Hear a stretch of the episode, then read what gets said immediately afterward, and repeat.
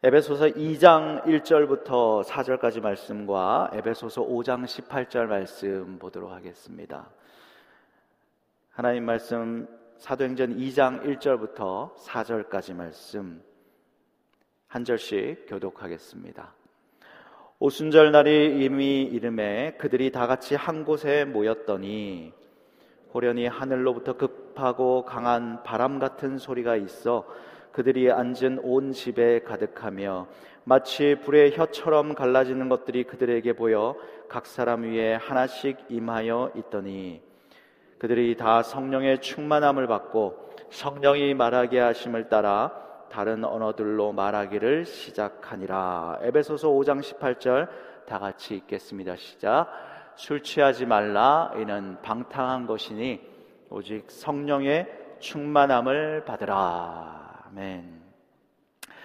한국에 있을 때 저는 청년 시절에 결혼식 사회를 참 많이 봤습니다. 어, 고등학교 친구들, 대학교 친구들, 또 이렇게 교회 청년들, 그래서 20대 거의 중반부터 한 30대 초반까지 거의 한 달에 뭐 매주라고 하면 좀 과장이겠지만 꽤나 많이 축가 요청이나 들어오고 또 사회 요청이 들어와서 제가 아주 그 자신만만하게 교만이 충만할 정도로 결혼식 사회 이런 부분에 있어서 굉장히 자신이 있었습니다.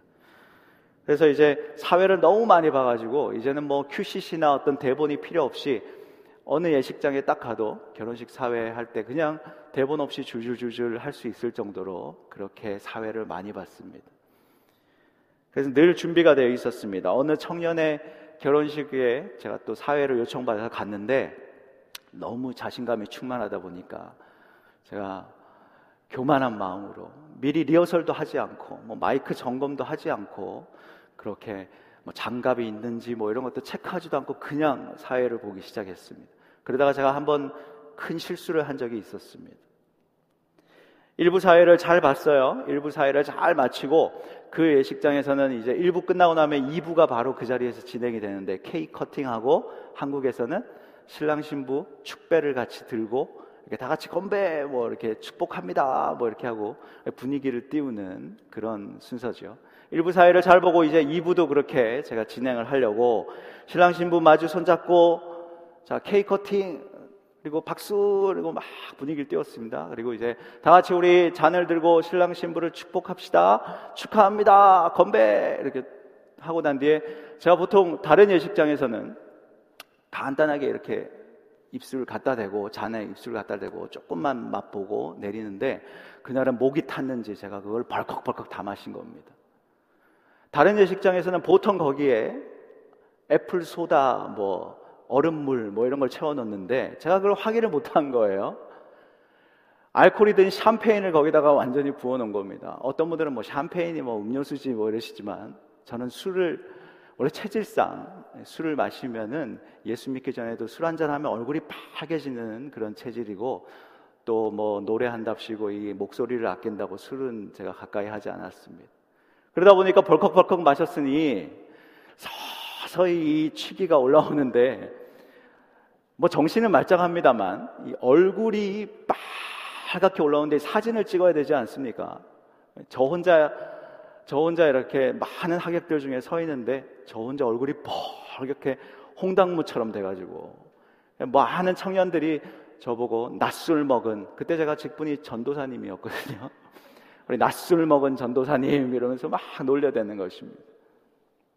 제가 그래서 누가 보면 정말 낮에 술 한잔하고 결혼식에 찾아온 그런 하객처럼 그런 모습으로 너무 민망하게 이렇게 서 있었던 적이 있었습니다.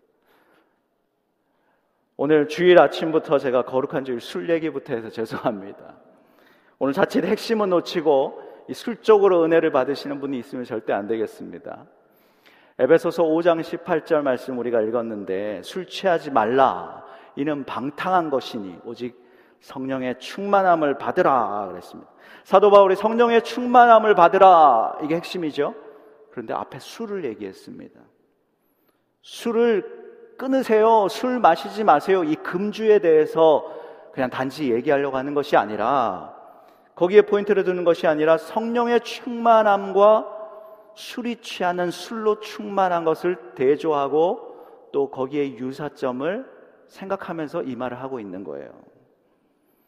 사도 바울은 지금 에베소서 5장 18절에서 성령을 성령의 충만함을 받으라 라고 한 다음에 뒤에 가정과 사회와 그리스도인들이 어떤 경건한 생활 또 관계 속에서 어떻게 서로 복종해야 되는지 그런 것들을 풀어가고 있습니다.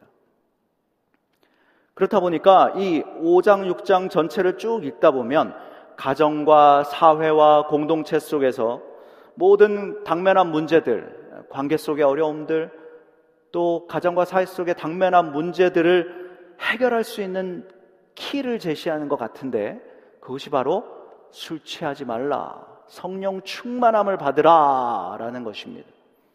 성령 충만함 받은 아내들이여 이렇게 행하라. 성령 충만함 받은 남편들이여 자녀들이여 상전들이여 종들이여 이렇게 이렇게 행하라. 그렇지만 이것은 너희 힘으로 되는 것이 아니라 성령 충만함을 받고 이렇게 해라. 그렇게 말하는 것 같다는 얘기입니다. 오늘 가정의 달 5월 이제 마지막 주일이에요. 가정에 대해서 공동체에 대해서 제가 지난주도 설교했습니다만 지난주 설교는 40이란 숫자를 제가 제시하면서 준비, 우리 공동체에서 영적으로 무엇을 준비해야 될 것인가를 나눴습니다. 오늘은 이제 50. 여러분 눈치채신 분들이 계시죠? 50이란 숫자 하면 떠올리는 게 있죠. 그리고 나의 가정, 나의 교회 50입니다. 지난주는 교회력으로 볼 때 성령 강림주일이었어요. 교회력에 맞춰서 설교하는 것은 아니지만 그렇지만 우리 교회, 우리 가정, 지금 우리의 삶의 가장 중심되는 우리의 가정과 중심되는 테두리 우리의 가정과 우리 교회 가운데에 지금 절실하게 가장 우리 삶에 필요한 것이 무엇인가? 오순절 성령세를 받고 성령 충만함을 통해서 변화된 제자들의 그 모습을 보면서 오늘 에베소서 5장 18절에서 제시하는 마스터 키 성령 충만이 답이다라고 하는 얘기를 하고 싶습니다. 성령 충만함을 얻는 이것이 모든 것을 아름답고 균형 있게 그리고 질서 있게 조정할 수 있는 열쇠다라고 하는 그 얘기를 하고 싶은 것입니다. 오늘 말씀을 통해서 나의 가정과 나의 교회에 임하시는 성령에 대한 확신 그리고 성령 충만함을 얻는 비결 그리고 성령 충만을 받았을 때에 변화되는 모습에 대해서 초점을 맞추고 오늘 말씀을 나누도록 하겠습니다. 먼저 성령 충만을 말하기 전에 질문을 드립니다. 당신은 성령의 내주하심에 대해 얼마나 확신하고 살아가십니까? 한국의 통계청의 인구조사에 따르면요. 갈수록 1인 가정 수가 늘어난다 그래요. 두 가정, 두 사람 2인 가구, 3인 가구 순서는 뒤로 밀려나 있습니다. 1인 가구가 가장 많다 그래요. 예전에는 기본적으로 아빠, 엄마, 그리고 자녀 둘 정도 이렇게 해서 4인 가정이 많았는데, 이제는 청년들이 결혼을 미룬다. 그리고 결혼하지 않는 청년들도 많다. 그리고 고령화된 노년층도 혼자 사시는 분이 많다. 그러다 보니까 1인 가구가 많다는 것입니다. 그 육신적으로 혼자 사는 것, 그것만의 문제가 아니라, 육신적으로 혼자 사는 것이 아니라, 이 시대 사람들은 마음으로도 혼자 산다라는 것이에요. 곁에 가족이 있다고 해도, 가족과 함께 산다고 해도 어떠한 문제가 있을 때에, 문제와 부딪혔을 때 아무도 내 곁에 도와줄 사람이 없다라고 생각하고 내가 해결해야 된다라고 하는 그러한 생각을 갖는다면 마음으로 혼자 사는 것입니다. 죄 문제에 씨름하면서 누구에게 말 못할 이 죄 문제와 씨름하면서 나 혼자 해결하려고 외롭게 발버둥 치며 살아가는 사람들이 교회 안에서도 교회 밖에서도 너무 많다는 것입니다. 뉴스에서 연예인들이나 또 공적인 일에 종사하시는 분들이 공인들이 목숨을 끊었다라고 하는 말을 들어보면 감당할 수 없는 큰 문제가 내게 닥칠 때에 나 혼자 해결해야 된다. 내 곁에 아무도 없다라고 하는 그 마음의 생각이 우울증으로 커진 것이지요. 가족에 있어도 얘기할 수 없는 나 혼자만의 문제로 지금 혹시 고민하고 계십니까? 내 곁에 나를 도와줄 사람이 아무도 없다. 나 혼자 이 무거운 짐을 지고 있다. 그렇게 생각되시는 분이 계십니까?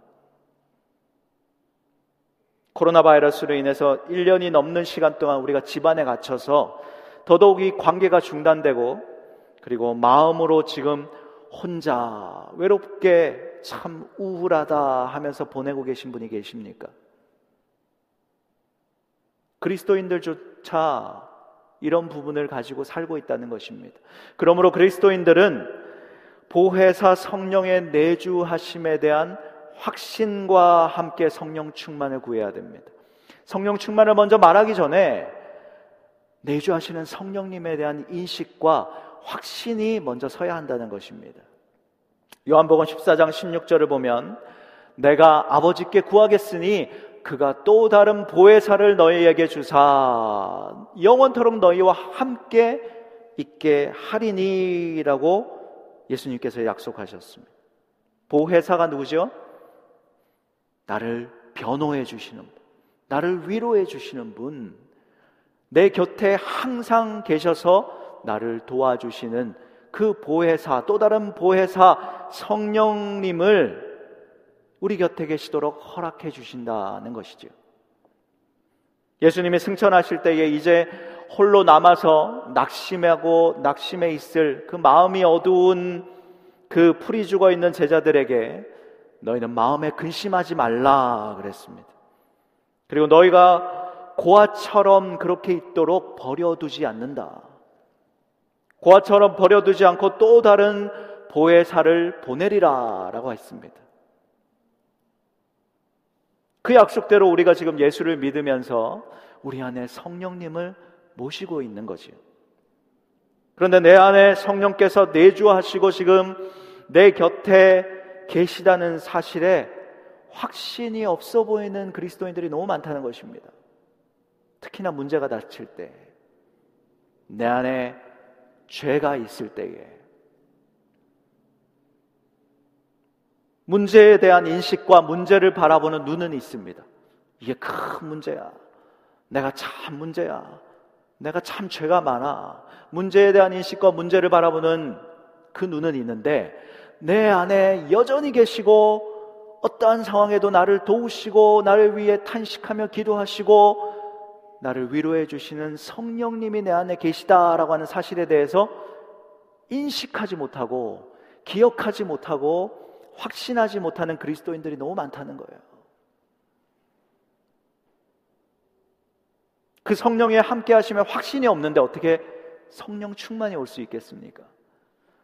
문제가 다 터지면 성령 충만의 인식, 성령님이 나와 함께 하심에 대한 인식과 확신이 없는데 그 문제 앞에서 어떻게 성령 충만을 얻을 수 있겠습니까? 저희 아이들이 놀 때 저희 아이들 어리니까요. 막 뛰어다니면서 집안에서도 놀고 소리를 지르면서 막 놀아요. 근데 지금 저희는 아직 이제 1년을 곧 지나지 않은 1년이 지난 갓 지난 이 막내가 있지 않습니까? 막내가 방에서 자고 있습니다. 낮잠을 자고 있으면 저와 아내는 이 아이들에게 계속 조용히 시키는 거예요. 방에 누가 있지? 방에 지금 누가 있어? 막내 재아가 자고 있지? 낮잠을 깨면 엄마 아빠가 힘들어. 그러니까 조용히, 조용히 다녀. 소리 지르지 마. 첫째는 방문을 열 때도 이렇게 열고요. 2층에 올라갈 때도 아빠 이렇게 얘기합니다. 있다는 걸 인식하죠. 근데 둘째 이 미나와 셋째 준하는요, 이 누나와 동생이 너무 친해 가지고요, 막 천방지축 뛰어다니면서 조용히 해 방에 누가 있지? 그래도 그냥 아랑곳하지 않고 막 소리 지르고 뛰어다니고 쿵쾅쿵쾅거리고 방문도 그냥 확 열어버리고요. 결국 막내가 깨면서 으아 하고 웁니다. 인식하지 못하고 방에 누가 있는지 인식하지 못하고 기억하지 못하고 생각하지 못하는 것. 우리가 그렇다는 거예요. 중요한 분이 지금 우리 속에 방에 거하고 계십니다. 인식하고 있습니까? 내 안에 중요한 분, 여러분 속에, 여러분 곁에 지금 계시는 그분, 여러분이 죄 짓고 약할 때는 그분이 방에 안 계십니까? 우리가 어떤 때는 마치 우리 안에 누가 계시는지 잊어버리고 사는 것처럼 우리 안에 누가 계시는지 잊어버린 채 말하고 행하는 것처럼 그렇게 살아가는 그리스도인들이 많다는 것입니다. 내 안에 참으로 중요한 분, 우리 가정에 중요한 분, 우리 교회 가운데에 이 예배 가운데 지금 중요한 분이 함께 계시다라고 하는 것을 우리가 인식하고 확신하고 나아가야 된다는 것이죠. 보혜사 성령의 이 내주하심에 대해서 늘 인식하고 확신하고 그렇게 살아갈 때에 우리가 영적 공허함 그리고 우울함 우리의 죄를 이길 수 있는 힘을 얻을 수 있습니다. 이러한 성령의 함께 하심에 대한 확신과 함께 우리에게 성령의 충만이 필요한 것입니다. 두 번째는 왜 우리에게 왜 우리에게 성령 충만이 필요합니까? 특별히 우리의 생활 속에서 우리의 삶 속에서 왜 성령 충만이 필요한 것입니까? 5장 18절에 다시 보면 술 취하지 말라 이는 방탕한 것이다. 그러므로 오직 성령의 충만함을 받으라 라고 했습니다. 성경의 번역을 보면 이 취한다, 취하지 말라, 이 취한다라고 하는 부분이 충만하다라고 번역한 성경도 있습니다. 술을 먹, 조금 먹는 정도가 아니라 흠뻑 술에 젖는 상태, 당금질하는 상태, 완전히 당금질하는 정도의 술로 충만해져 있는 그런 상태를 말하는 것이죠. 술에 조종을 받는 그런 상태를 말합니다. 이 부분을 두고 이제 잘못 오해하시는 애주가 분들이 술 취하지 말라 그랬지 뭐 술 먹지 말라 그랬나 그러면서 이 구절을 가지고 인용을 하죠. 봐, 술 취하지 말라 그랬지. 먹지는 말라. 그런 말은 없어. 모르시는 말씀이죠. 잠언을 비롯해서 갈라디아서를 비롯해서 성경의 많은 구절들이 이 술에 대해서 경계하도록 하나님은 말씀하고 계십니다. 바울은 지금 술 취하지 말라 이는 방탕한 것이다. 당시에도 술 취하는 그 일은 불신자든 교회 그리스도 신자든 상관없이 문제가 되었습니다. 초대교회에서도 심각한 문제였습니다. 술이 들어가면서 이제 취하면서 그것이 그냥 술 취함으로 끝나는 것이 아니라 방탕함으로 이어진다는 것이죠. 방탕. 탕자가 아버지 재산을 가지고 나아갔을 때에 허랑방탕한 것과 원어가 같습니다. 무절제한 것.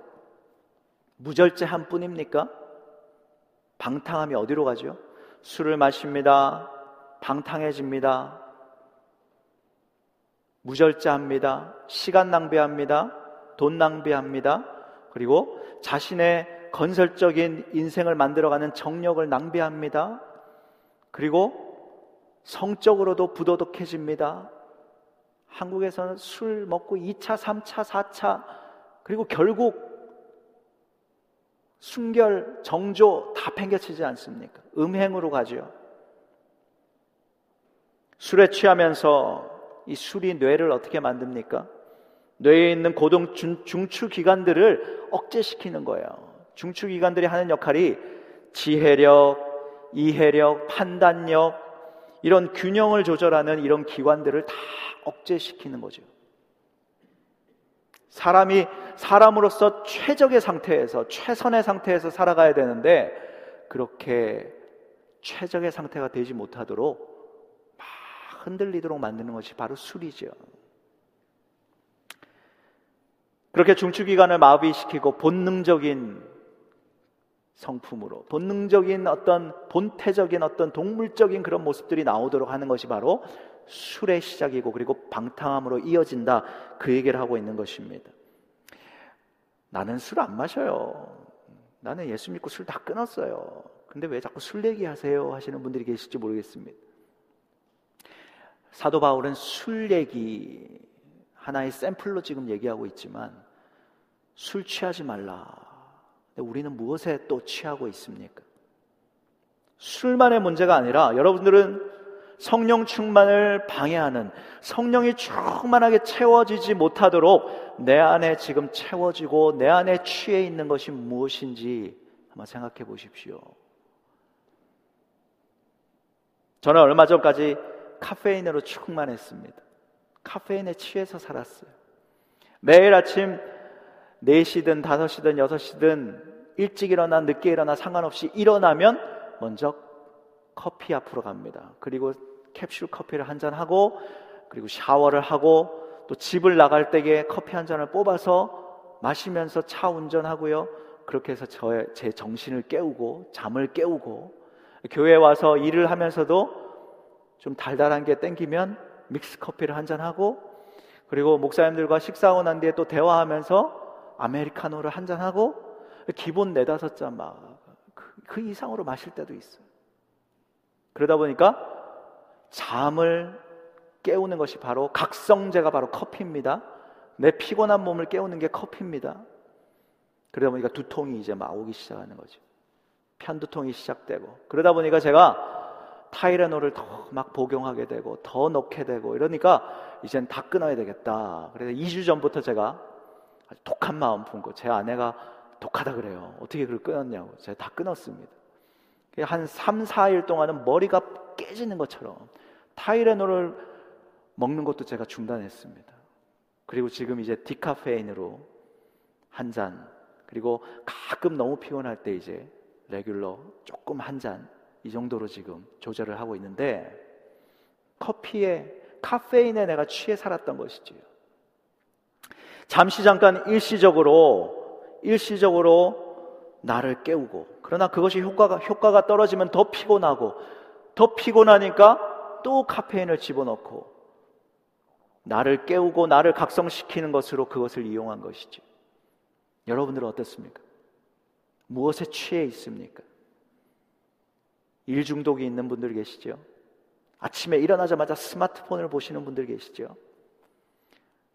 책을 보는 것이 아니라 그냥 유튜브를 다 훑어보면서 유튜브를 통해서 막 지식을 넣는 분들이 계시죠?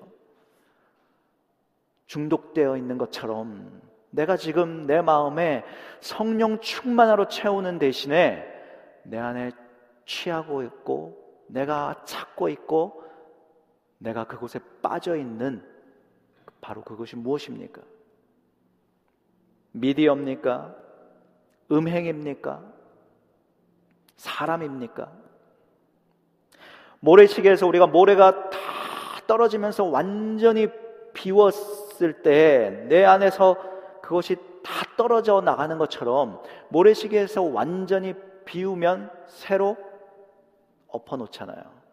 그렇게 우리는 우리 속에 지금 취해 있는 것들을 다 비워낼 때에 성령 충만이 임할 수 있습니다.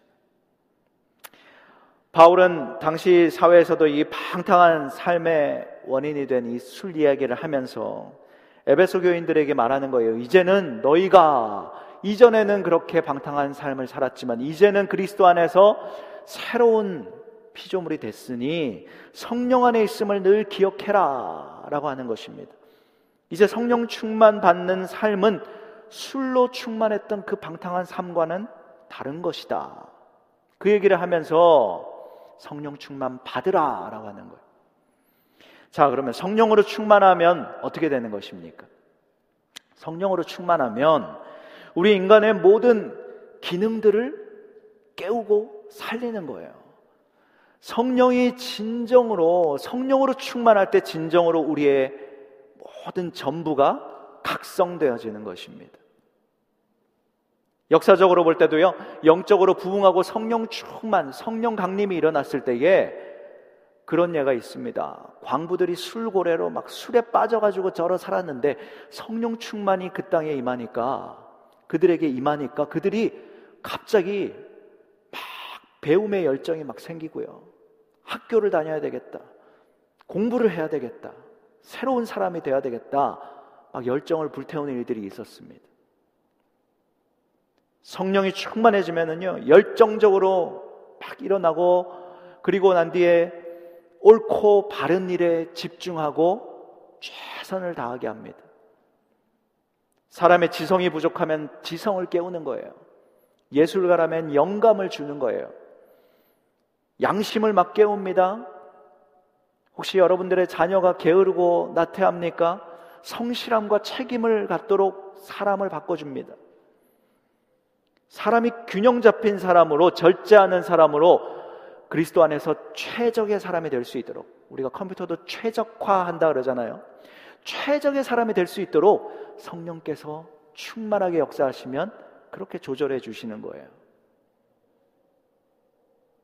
성령으로 충만하면 의욕이 없고 소극적이고 귀차니즘에 빠져 있던 분들이 막 열정적으로 바뀌고 활동적으로 바뀌고 하나님 나라를 위해서 그 나라를 확장하고 싶어 하고 성령 충만하면 막, 막 복음 전하고 싶은 정말 불쌍한 사람이 있으면 다가가서 예수님 얘기해 주고 싶고 그런 일들이 일어납니다. 신앙에 있어서도 지성과 정서와 의지의 감화가 일어납니다. 우리 가정에, 우리 부모님들에게, 우리 자녀들에게, 우리 교회 공동체에게 정말 일어나는 많은 문제들이 있잖아요. 우리가 성령 충만함을 받지 않고 이 문제를 풀려고 하니까 곤혹스러운 거예요. 성령 충만함 없이 저 사람을 변화시키려고 하니까 저 사람의 변화되길 원하니까 어려운 거예요. 문제가 있을 때 먼저 성령 충만함을 구하고 저 사람에게도 나에게도 성령 충만하게 하나님 임하여 주시옵소서 기도하면 성령이 충만하게 역사하시면서 그 사람을 각성케 하는 거예요. 심령이 새로워지게 하고 보는 눈이 달라지게 하면서 그러한 문제들이 풀리는 겁니다, 여러분. 오늘 성령 충만이 우리 자신에게, 우리의 가정에, 우리의 교회에 꼭 필요한 마스터 키인 것을 믿으시기 바랍니다. 저는요, 음대 졸업하고 음대를 들어갈 때는 참 좋았죠. 기대감을 가지고 들어가서 졸업 다 했습니다. 이제 진로를 일을 하면서 이제 나가야 되잖아요. 그 후에 진로를 고민하다가 뭘 할까? 음대 졸업하면 할 수 있는 게 뭐 음대 유학 갔다 와서 음대 교수 아니면 중고등학교 음악 선생님 아니면 직업적으로 뭐 극장을 다니면서 연주하는 그런 직업 연주자 뭐 이런 거 아니겠어요? 저희 집안은 다 초등학교 선생님들이 있는 집안입니다. 그러다 보니까 저도 교직 이수를 해놔야 되겠다. 혹시 선생님이 될 수도 있으니까. 그러면서 교직 이수를 다 해놔서 제가 음대 졸업하고 막 이렇게 열정은 없었습니다. 뭘 하지, 뭘 하지 고민만 하다가 그러다가 경희대학교 교육대학원에 시험을 쳤어요. 별로 준비도 안 하고 의욕도 없고 그냥 혹시 잘 되면 뭐 중고등학교 음악 선생님 하지 뭐 이런 식으로 가서 면접을 봤는데 면접 시험에서도요 그 교수님이 저한테 아 아이고 남자분이 오셨네요 슈베르트 가곡은 몇 곡이지요? 이렇게 쉬운 질문을 했는데 제가 아, 아, 갑자기 공부도 제대로 안 했기 때문에 한 500곡 아닌가요? 그랬더니 600곡이지요. 당연히 그러면 당연히 떨어져야 되지 않습니까? 근데 제가 전체 60명 중에 남자 2명 속에 제가 들어간 겁니다. 합격이 됐어요. 그 왜? 남자니까 가산점이 있었어요. 남자들이 거의 없었습니다. 그런데 들어왔는데도 야, 내가 중고등학교 음악 선생님 하면서 그렇게 평생을 내가 만족하며 살아갈 수 있을까? 막 이런 마음들. 그러니까 비, 앞날에 대한 비전에 대한 열정이나 목표 의식이나 이런 것들이 전혀 없이 고민하고 갈등하다가 그냥 거기서 계속 갔으면 제가 또 하나님의 인도를 받아서 선생님으로 잘 살았겠죠. 제가 그냥 자퇴해버린 겁니다. 그리고 난 뒤에 유학 가겠다고. 독일에 유학 가서 다른 친구들처럼 오페라 오디션을 한번 보겠다고. 그리고 짐 싸들고 독일에 갔습니다. 독일에 갔는데요. 첫날이 토요일이었어요. 그 다음날 주일날 이제 딱 갔는데 주일날 교회에 한인교회 가서 딱 앉았는데 찬양을 시작합니다. 나 주님의 기쁨 되게 이렇게 시작하는데 수도 없이 제가 그 찬양을 인도했고 그 찬양을 불렀고 우리가 소위 말하는 너무 흔한 찬양, 지겹게 불렀던 찬양 아닙니까? 근데 그 찬양을 시작하는데 천양 첫 시작부터 예배 끝나는 시간까지요. 제 눈에서 눈물이 주체할 수 없는 눈물과 막 이게 주체할 수 없는 눈물이 터지면서 계속 그냥 이런 식으로 우는데요. 찬양팀들이 새로 오신 분인데 왜 저렇게 울지 이상하게 볼 정도로 제가 우는 그 현상을 말하는 것이 아니라 제 속에 계속 하나님이 기뻐하시는 삶이 뭘까? 의미 있는 삶이 뭘까? 계속 그걸 생각하는 거예요. 그 예배 끝나고 와서도 숙소에서 앉아가지고 이제 유학생활 첫 시작하는데 시작도 안 했는데 정말 하나님 기뻐하시는 삶이 뭘까? 내가 무엇을 위해서 여기 와 있나? 자, 여기서 오페라 극장까지 가서 내가 정말 성공해서 유명한 사람 된들 하나님이 기뻐하시는 삶은 뭘까? 계속 그런 고민들 가운데 있다가 그렇게 공부를 좀 하다가 제가 기회가 돼서 한국에 들어와서 찬양을 또 인도할 일이 있었습니다. 그래서 얼마 있다가 금방 들어와서 교회에서 찬양을 인도하는데 집회를 한다면 100명 정도 성도님들이 있었어요. 근데 한 2, 3일째 집회가 있었는데 한 3일째 되는 날 집회를 하는데 제가 막 찬양을 부르고 있습니다. 근데 제 속에서는 계속 기도를 하고 있는데 무슨 기도를 하냐면 하나님 나 이렇게 살고 싶네요. 이렇게 산다는 게 뭐냐 하면 사람들이 찬양하고 예배하고 하나님 말씀 듣고 막 기쁘게 막 뛰는 거예요. 그리고 예배가 끝나고 나면 3, 3, 5 모여서 너무 은혜를 나누고 즐거워하고 행복해하고 너무 막 감격스러워하는 그것을 보면서 찬양하면서 제가 그런 음성이 들리는 것 같았습니다. 사람들이 변화되고 사람들이 살아나는 이런 노래 하고 싶지 않아? 그러니까 하나님 저 이렇게 사람 변화시키고 사람 살아, 살려내는 이런 노래 하고 싶네요. 저 이렇게 살고 싶네요. 그러고 있는 거예요. 그리고 제가 그 다음부터 교회 음악, 신학, 그러면서 음악 목회자의 길로 처음에 시작해서 목회자의 길로 지금 서 있습니다. 성령께서 부어주시는 은혜, 성령께서 역사하시는 그 충만을 받으니까요. 목표가 뚜렷해집니다. 하나님 기뻐하시는 의미 있는 삶. 그리고 그 목표를 향해서 달려나가는 열정이 살아납니다. 여러분의 모습이 어떻습니까? 여러분의 자녀가 어떻습니까? 내주하시는 성령께서 부어지는 은혜로 각성케 되어지는 그러한 은혜로 여러분들이 살아나기를 축복합니다. 우리 교회가 우리 가정이 성령 충만함으로 다시 복음으로 살아나는 교회가 되게 하여 주시옵소서 그렇게 기도할 수 있길 축복합니다. 그렇다고 한다면 우리가 어떻게 어떻게 하면 성령 충만함을 얻을 수 있는 것입니까?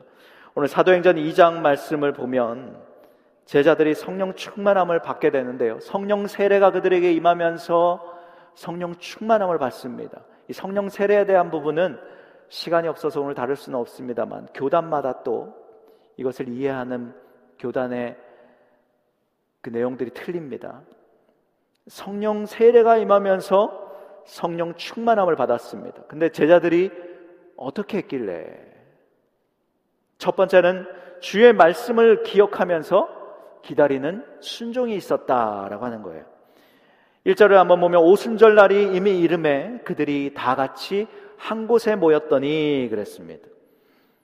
오순절 날이 이미 이름에 이미 이름에라고 하는 것은 완전하게 채워졌을 때라고 하는 것입니다. 하나님의 계획이 하나님의 구약 때부터 계속 성령을 허락하여 주시는 것을 요엘 선지자를 비롯해서 계속 말씀하셨지요. 그러다가 하나님의 때가 오순절 날이 이미 이름에 완전하게 계획이 계획의 순간이 채워졌을 때에 성령을 부어 주셨습니다. 사도행전 1장 4절 5절에 보면 예수님께서 분부하시는데 아버지께서 약속하신 것을 기다리라 라고 했습니다. 그리고 너희는 몇 날이 못 되어 성령으로 세례를 받으리라 라고 했습니다. 마가의 다락방의 집에서 그래서 사도와 그 형제 자매들 사도들을 비롯해서 120문도가 지금 이 말씀을 기억하고 이 말씀 붙들고 지금 모여 있는 거예요. 하나님의 약속, 분명히 이루실 하나님의 말씀을 믿고 그리고 그 말씀을 기억하고 순종함으로 이렇게 모여서 지금 기다리고 있는 것입니다. 그때 성령의 충만함이 임했습니다. 하나님의 말씀에 이렇게 순종하려면 그러면 하나님의 말씀을 어떻게 해요? 잘 들어야 되지 않겠습니까? 어른들이 이렇게 어릴 때 저희 집에 다녀가시면 부모님 말씀 잘 들어라, 잘 들어라, 이건 귀로만 잘 듣는 것이 아니라 부모님 말씀을 잘 귀로 듣고 그 말씀에 따라라 하는 것이죠. 순종하기 위해서는 이 말씀을 기억하고 순종하기 위해서는 잘 들어야 하는 것이죠. 여러분은 하나님의 말씀을 얼마나 귀담아 잘 듣고 계십니까? 귀담아 잘 들은 말씀을 내 가슴 속에 잘 새기고 기억하고 그 말씀을 따라 내가 순종함으로 기다릴 때, 그 말씀 속에서 순종함으로 기다릴 때에 성령의 충만함이 임할 수가 있습니다. 두 번째는 마음을 같이 한 간절한 기도입니다. 그냥 기다리는 것이 아니에요. 사도행전 1장 13절 14절을 보면 지금 들어가 그들이 유하는 다락방으로 올라가는데 지금 제자들이 다 거기에 모였습니다. 14절을 보면 마음을 같이 하여 오로지 기도에 힘쓰더라 그랬습니다. 마음을 같이 했다. 뭐죠? 한 마음으로, 한 마음으로 지금 모였어요. 한 마음으로 모여서 그들이 머리를 막 짜냈습니까? 앞으로 우리 어떻게 살아가지? 계획을 막 나눴습니까? 그들이 모여서 막 회의하고 계획을 나누고 아이디어를 모으고 치밀한 무슨 어떤 계획들을 정립했습니까? 아니죠. 오로지 마음을 같이하여 기도했다. 무슨 기도? 성령을 부어주신다 그랬어. 성령이 약속하신 말씀으로 약속하신 성령이 간절히 임할 것이야. 그거 가지고 그것만 놓고 막 기도에 힘썼다는 거예요. 우리 아들 지켜주세요. 우리가 지금 하는 일 잘 되게 해주세요. 로마 군사들로부터 우리 생명 지켜주세요. 그게 아니라 오직 성령 임하도록 기도에 힘썼다. 물론 그들의 기도 속에는 그 기도의 내용 속에는 여러분 제가 드리고 싶은 말씀은 자신을 비워내고 자신을 낮추는 회개의 기도가 있었을 것입니다. 제자들이 어떤 모습이었어요? 주님의 말씀을 듣고 부활하신 주님을 보고도 연약했던 그 죄인들, 그 연약함들을 놓고 막 회개했을 것입니다. 자신을 비워내는 철저한 회개의 기도와 그리고 그리스도로 체험을 받고자 하는 믿음의 기도를 했을 거예요. 이것이 필요합니다. 회개라고 하는 게 뭐예요? 나를 비워내는 것. 내가 무엇에 취해 있는가? 내가 무엇으로 채워져 있는가? 나를 비워내는 기도 회개를 통해서 했을 것이고, 그리고 성령 충만 그리스도로 막 체험받기를 원하는 그 기도를 믿음으로 했을 것입니다. 베드로는 사도행전 2장 38절 39절에 너희가 회개하여 죄 사함을 받으라 그리하면 성령을 선물로 받으리니라고 그랬습니다. 기독교 저널리스트인 제일리 그레드라고 하는 분이 우리가 비워야 할 여섯 가지 이분이 성령에 대한 책을 많이 쓰셨는데 우리가 비워야 될 여섯 가지. 첫 번째는 뭐냐? 지적인 교만. 성령에 대해서 아, 다 알아 다 알아. 방언 예언 그런 거 다 알아라고 하는 지적인 교만 종교적 전통, 초자연에 대한 두려움, 교단에 따라서 보수적인 분들은 성령 방언, 환상, 예언, 무엇이 바르게, 바르게 균형 잡힌 영적인 부분인지 우리는 그 균형을 갖고 분별력을 갖고 분명히 그 신앙생활을 해야 됩니다만 너무 거부하고 초자연에 대한 두려움과 전통에 매여서 너무 가리고 있는 것도 문제라고 하는 것입니다. 고백하지 않는 죄, 성령을 근심하게 하는 저런 죄, 정서적인 상처들, 성령의 충만함이 채워지지 못하도록 내 안에 상처와 두려움과 그런 나를 압박하는 문제를 품고 있는 부분들, 그리고 항복하지 않는 정신, 나의 고집들, 결코 꺾지 못하는 나의 자아, 이런 부분들을 비워내야, 비워내야 된다. 그래야 성령 충만함 올 수 있다. 어렵습니까? 아니요. 우리가 지금 취해 있는 것, 철저한 회개로 나를 비워내고 비워내고 모래시계가 다 떨어질 때까지 비워내듯이 여러분들 속에 있는 죄악과 상처와 그 모든 것들을 하나님 앞에 토설하며 비워낼 때에 성령 충만함이 올 수 있습니다. 마음을 같이하여 마음을 같이하여 성령 충만이 임할 것을 간구하는 우리 모두가 되기를 축복합니다. 성령 충만을 받으면서 제자들이 어떻게 변화되었지요? 2절, 3절, 4절을 한번 볼까요?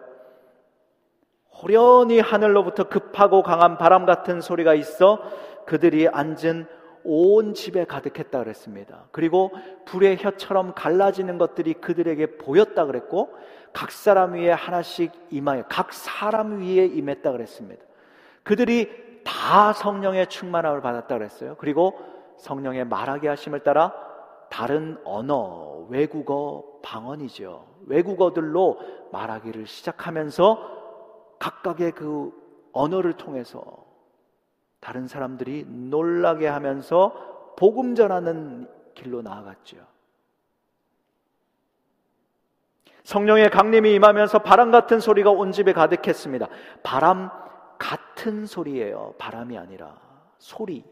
그리고 불의 혀처럼 갈라지는 것들이라 그랬어요. 불이 아니라 불의 혀처럼 갈라지는 것들. 각 사람 위에 임했습니다. 그런 말씀 많이 들으시죠? 성령 체험해야 돼. 내가 성령 받게 해줄게. 내가 방언 받게 해줄게. 따라와. 막 방언 받게 해줄게. 방언, 방언. 내가 하는 것처럼. 성령을 내가 조종하는 것처럼. 우리가 오해하면 안 됩니다. 성령은 우리가 조정할 수 있는 분이 아니, 조종할 수 있는 분이 아니시고 주권적으로 역사하시는 분이시지요. 막 이 안에 뜨거운 어떤 내 몸에 막 성령 받았어, 성령 받았어, 내 안에 막 뜨거운 게 올라와 뭔가 뜨거운 게 올라오지 않으면 성령 받은 거 아니야. 아니죠. 성령님은 어떻게 역사하십니까? 바람 같이 그렇게 바람이 불어오는 것처럼 임할 수도 있고요. 불의 혀같이 그렇게 뜨겁게 뜨거운 심령과 회개와 그런 마음으로 임할 수도 있고요. 가랑비 같이 반가운 빗소리처럼 잔잔하게 우리에게 올 수도 있고요. 우리가 느끼지 못하는 순간에 성령이 나에게 오셨나 안 오셨냐 느끼지 못하는 순간에 우리에게 와 있을 수도 있고요. 각 사람에게 상황에 맞게 성령님은 다르게 역사하실 수 있는 거예요. 우리가 성령의 역사하심을 조종하듯이 단정지어서 말하면 안 됩니다. 아무튼 성령의 충만함으로 오는 이 사람들이 받았는데 각기 충만함을 받았다. 온 집에 그 마가의 다락방에 온 집에 마음을 같이 해서 하나로 기도했을 때에 온 집에 임했고 각 사람 모두에게 성령의 충만함이 임했다라는 거예요. 이걸 크게 봐야 합니다. 혀가 불의 혀 같은 것들이 각 사람에게 임하면서 외국어가 방언이 일어나면서 바벨탑 사건으로 이 언어가 혼잡해지지 않았습니까? 하나님과 소통이 안 되고 각 사람들도 언어의 소통이 안 되게 혼잡해졌는데 그 혼잡해졌던 언어가 성령의 충만함으로 다시 회복되는 거예요. 각기 다른 언어들을 하면서 그것을 통해서 복음 증거가 일어나는 것입니다. 바로 이 성령에 부어주신 목적이 뭐냐? 그래서 복음 전파, 하나님 나라의 확장, 방언을 주신 이유가 뭐냐? 복음 전파. 은사를 주신 이유가 뭐냐? 복음 전파. 베드로라고 하는 한 사람을 보십시오. 성령 충만이 지금 임했잖아요. 그 이후에 사도행전 3장에 베드로 설교가 나오지요. 몇 명이 신도가 늘어났다고요? 3천 명. 와. 그 전에 우리가 베드로 설교했잖아요. 베드로 주님을 배신하고 주님을 쳐다볼 수 없고 나가서 통곡하며 울었던 베드로 주님을 배반하고 혈기를 부리고 나서기 좋아하고 무식한 갈릴리 어부 출신 시골 촌뜨기 외국어를 배웠겠습니까? 그 베드로가 성령의 충만한 불의 혀같이 갈라지는 그 능력 입고 나가서 설교하는데 담대하게 예수 그리스도 선포하고 권세 있게 증거하지 않습니까? 3장에서 사도행전 3장에서 요한과 성전에 들어갈 때 미문 성전 미문에 앉은 안전뱅이를 향해서 뭐라고 하죠? 너무 멋있지 않습니까? 은과 금은 내게 없거니와 내게 있는 것 너에게 주노니 예수 그리스도의 이름으로 명하노니 일어나 걸어 가라. 얼마나 멋있습니까? 사람이 이렇게 멋지게 변하는 거예요. 예수 중심으로 바뀌는 거예요.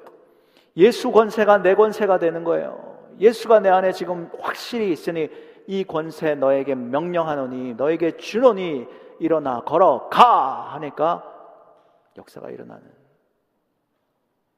성령의 충만함입니다. 저를 위해서 여러분 기도해 주실 때 부탁드립니다. 세련된 표현, 설교 잘하는 요즘 유행에 따라가는 어떤 화려한 번뜩이는 아이디어로, 아이디어로 하는 그런 설교 말고 저는 저는 그런 설교보다 그런 찬양보다 제가 설교하고 찬양할 때 성령의 능력으로 실수가 있어도 성령의 능력으로 감화 감동 주고 성령의 역사하심으로 제 자신이 막 뜨거워지고 성령의 능력을 덧입는 그런 설교, 그런 찬양을 하고 싶습니다. 그렇게 기도해 주시면 감사하겠습니다. 우리 목사님들을 위해서 기도하실 때 성령의 능력이 있는 목사님들 되게 해달라고 여러분 기도해 주십시오. 여러분 가정을 위해서 기도할 때 여러분 자녀의 문제 문제 하나하나 하나님 이거 고쳐주세요 이거 고쳐주세요. 우리 자녀 안타까워하지 마시고 그 모든 문제 다 내려놓으시고 하나님 우리 가정에 성령 충만 주십시오. 우리 아이들에게 성령 충만 주십시오. 우리 남편에게 아내에게 성령의 능력을 베드로에게 부어 주셨던 것처럼 부어 주십시오. 말이 달라지게 하시고, 혀가 달라지게 하시고, 행동이 달라지게 하시고, 생각이 달라지게 하시고, 목표가 달라지는 우리 가족들 되게 해주십시오. 성령의 불같은 역사가 우리 가정에 임하면서 그런 역사가 일어나게 해주십시오. 우리 교회, 여러분 우리 교회가 문제야, 뭐 누가 문제야, 집사님 누가 문제, 안수 집사님 누가, 장로님 누가? 이제 그런 얘기 하지 말고 마음을 같이 하여서 우리가 성령의 충만함을 놓고 이곳이 마가의 다락방이 되어서 기도할 때 성령님 약속하신 성령님 우리에게도 우리 안에 내주하시는 성령님 충만히 역사해 주십시오 기도할 때에 어떻게 했다고요? 온 집안이 성령의 충만함 각 사람이 불의 혀 같은 것이 임하면서 각기 다른 각기 다른 은사와 성령의 역사하심을 받았다라는 거예요. 그러면 우리 교회 회복될 수 있습니다. 믿으십니까? 우리 교회 다시 한번 영적 부흥, 영적 부흥 하죠? 정말 부흥이 일어납니다. 저는 그렇게 믿습니다. 성령은 살리시는 영이에요. 여러분 에스겔서 아시죠? 메마른 뼈들에 생기를 불어넣으시면서 그 메마른 뼈가 어떻게 됐어요? 군대가 되었습니다. 군대. 성령의 충만함이 임하면 오니 정말 아무짝에도 쓸모없는 죽어가는 이 메마른 뼈가 이미 죽었죠 뭐. 이미 죽어 있는 이 메마른 뼈가 살이 붙고 능력이 붙으면서 군대가 되어서 하나님 나라를 위해서 쓰임 받습니다. 메마르고 식어버린 이 차갑고 굳어버린 채 그냥 내 안에 하나님의 은혜가 이제 다 떠난 것 같아. 기도도 안 돼. 찬양을 해도 말씀을 들어도 감동도 없어. 굳어버린 이 마음을 완전히 깨뜨려 버리시고 그리고 건져 올리시고 살리시는 영 성령의 역사하심. 지금 여러분들 속에 계신 성령님 그 일을 충분히 해낼 수 있는 성령님이신 줄 믿습니다. 하나님의 열심이 바로 그것입니다. 하나님은 우리를 살리시길 원하고요. 우리 가정을 살리시길 원하고 우리 교회를 살리시길 원하시는 하나님이십니다. 살리는 영, 성령님을 사모하고 기도하는 모두가 되길 축복합니다. 성령 충만 실패한 이들을 위한 은혜라고 하는 책이 있는데요. 이 책에 보면 그런 내용이 있어요. 빌리 그레한 목사님 아시죠? 빌리 그레한 목사님은 어떤 장로님이 찾아와서 목사님 술 취하지 말라 성령의 충만함을 받으라 그런 말씀 있죠. 우리 교회에 술에 취해 가지고 예배 들어오는 성도가 있어 가지고 저희가 바로 제명을 시켜 버렸습니다. 치리했습니다. 그렇게 막 자랑을 하는 거예요. 이 교인이 맨날 술 취해 가지고 우리 교회를 시끄럽게 하고 그래서 우리가 제명해 버렸습니다.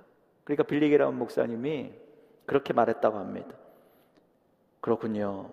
그러면 성령으로 충만하지 않고 예배 드리는 성도님들은 징계 안 했나요? 그게 뭐냐 하면 자, 하나님의 술 취하지 말라라고 하는 명령을 주셨는데 그 명령을 어긴 술 취한 사람은 제명하면서 하나님의 성령 충만함을 받으라 명령하셨는데 그 명령에 순종하지 않는 사람들을 왜 제명하지 않아요? 징계하지 않아요? 그 얘기죠. 하나님의 명령입니다. 성령의 충만함을 받으라.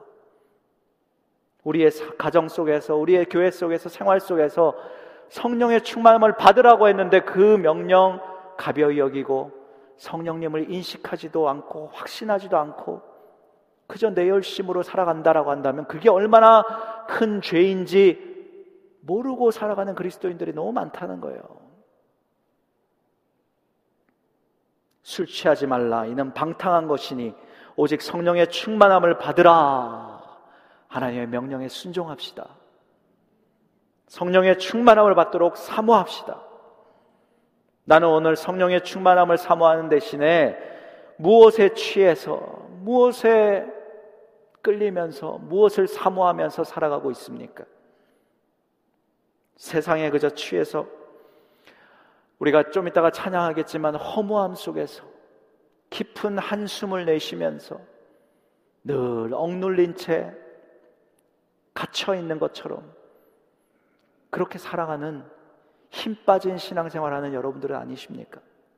우리를 고아와 같이 버려두지 않으시는 성령님 내 안에 계시고 나를 살리시기 원하시고 오늘도 나를 보시면서 나의 연약한 부분을 놓고 탄식하면서 이 사람 살려달라고 이 사람의 연약함을 강함으로 채워달라고 나를 위해 기도하시는 성령님 그 성령님 내 안에서 충만하게 충만하게 역사하여 주시옵소서 우리 가정에 충만하게 우리 교회에 충만하게 역사하여 주시옵소서 간절히 기도하며 나아가는 우리와 우리 모두가 되기를 주의 이름으로 축복합니다. 오늘 이 시간 마음을 비워내고 마음을 비우는 회개로 그리고 그리스도를 채우는 그 믿음 가지고 함께 기도할 수 있기를 축복합니다.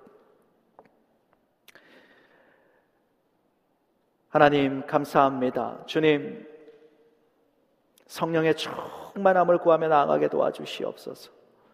나를 비워내는 회개와 그리스도를 그리스도로 채우는 그 믿음을 갖고 하나님 믿음으로 기도하는 우리가 되게 도와 주시옵소서.